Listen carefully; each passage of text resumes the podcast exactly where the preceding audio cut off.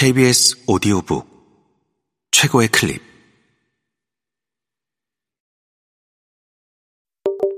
KBS 오디오북.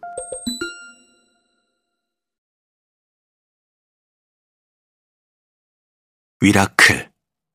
우리 모두에게 기적을. 박위 지음. 성우 황원종 읽음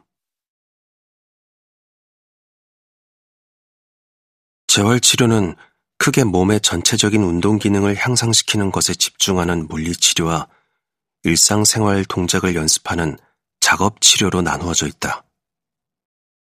마비 환자인 내게는 몸의 부위별로 큰 근육을 움직이며 운동하는 물리치료보다 잘 움직이지 않는 손가락으로 숟가락을 잡거나 조그마한 물건을 집어 나르는 등의 작업 치료가 훨씬 힘들게 느껴졌다. 다치기 전에도 한 근육 부위에 집중해서 힘을 주어 운동하는 것은 어려운 방법이었다. 그런데 지금은 움직이지 않는 손가락에 온 정신을 집중해서 움직인다는 상상을 하며 힘을 주는 연습을 하니 더더욱 어려웠다. 누운 상태로 팔을 들어 중력을 이겨내는 운동을 할 때 횟수를 반복하면 근육이 지치는 것을 느낄 수 있었다.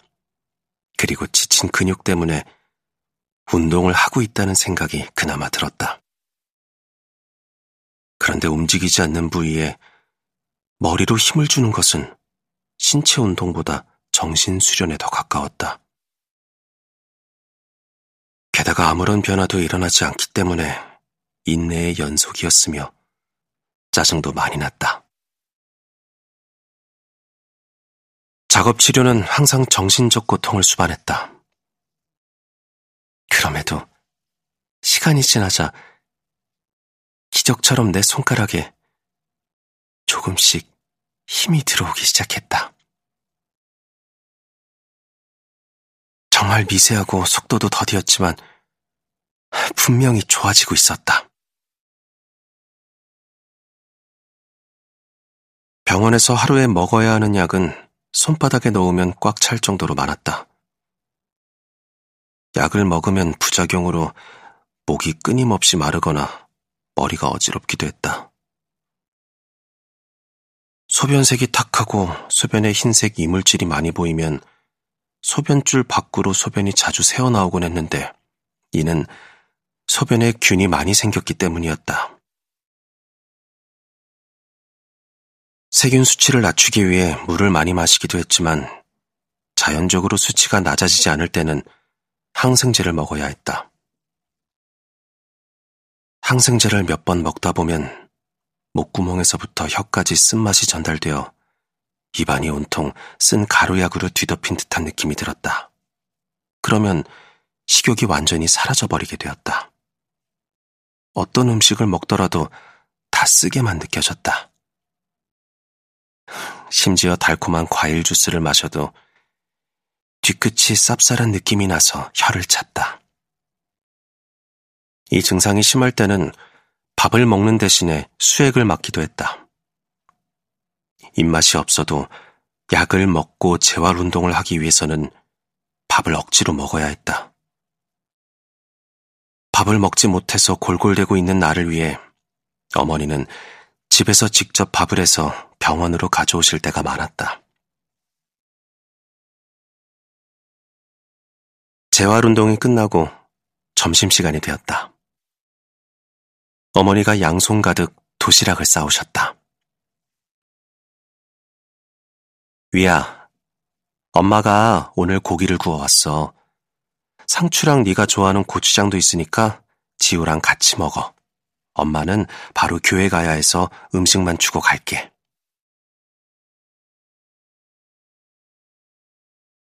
지우는 능숙하게 침대 위 식탁에 밥을 차렸다. 형, 오늘 쌈 싸는 거 한번 해볼래? 지우가 도시락 안에 있던 일회용 비닐 장갑을 꺼내며 말했다. 이제야 막 숟가락을 들 수 있을 정도의 미세한 악력이 생긴 정도라 내 손으로 쌈을 싸면 상추 속에 있는 고기나 밥알을 다 흘려버릴 것이 뻔했다. 그런데 만약 내 손으로 직접 쌈을 싸서 먹는다면 왠지 더 맛있게 먹을 수 있을 것 같았다. 그럼 나 손에 장갑 좀 껴줘. 얇은 종이 한 장도 집을 수 없었던 나는 상추조차도 내 손으로 집을 수 없었다. 그래서 두 손바닥으로 손뼉을 치듯 상추를 집어서 왼쪽 손바닥에 올렸다. 그러고는 오른손으로 숟가락을 잡고 고기와 밥을 차례로 상추 위에 쌓아 올렸다.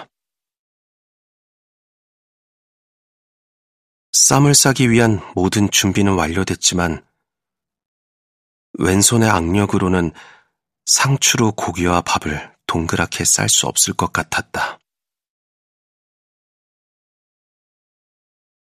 지우야, 입을 좀 크게 벌려봐. 지우는 내 손을 보더니 자신이 벌릴 수 있는 최대로 크게 입을 벌렸다.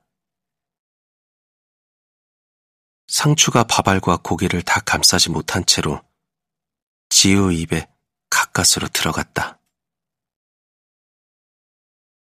지우는 쌈을 입에 머금고 와그작 소리를 내며 맛있게 먹었다.